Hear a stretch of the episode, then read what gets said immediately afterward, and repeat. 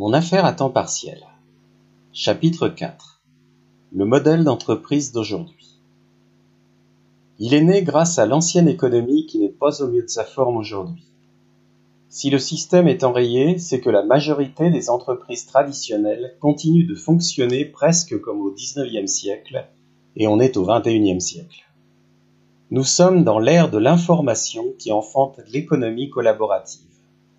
Aussi, Laissez-moi vous raconter une histoire, celle que vivent des millions de personnes à travers le monde qui sont sorties des sentiers battus.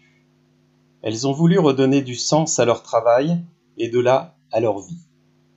Observons d'abord ce qui se passe dans certains secteurs devenus florissants. Uber est la plus grosse société de taxi et elle ne possède aucun taxi. Airbnb est la plus grosse chaîne d'hôtels et elle ne possède aucun hôtel. Blablacar compte des milliers de véhicules de transport et elle ne possède aucune voiture.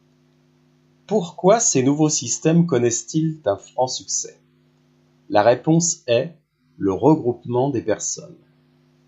Le réseau est en effet le levier le plus efficace qui soit et qui correspond exactement à la mentalité française. Cela se vérifie au regard de certaines tendances qui apparaissent. Les salariés demandent de plus en plus souvent à travailler à partir de chez eux, en autonomie et en établissant leurs propres horaires. Les hommes d'affaires se réunissent de façon courante en webconférence.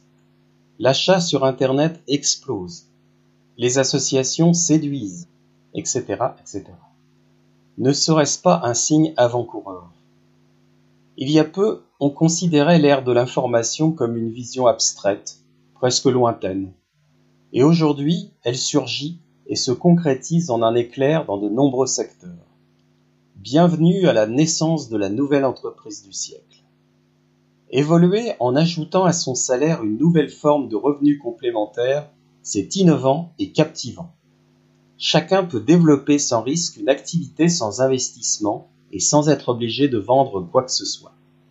De plus, certains signes laissent entrevoir aujourd'hui un changement de comportement des consommateurs. Corollaire de l'isolement qu'éprouvent de plus en plus de personnes, chacun essaie de s'entourer. Comme disait le philosophe Aristote, l'être humain est un animal social. Nous nous épanouissons grâce aux autres. Est-ce que cela expliquerait en partie ce regain d'attrait pour les marchés, par exemple? Je vous laisse deviner, sachant que ce mode d'achat permet, en plus de faire ses commissions, d'étancher sa soif de contact. Est-ce que cela expliquerait aussi pourquoi le coaching personnalisé connaît un succès grandissant?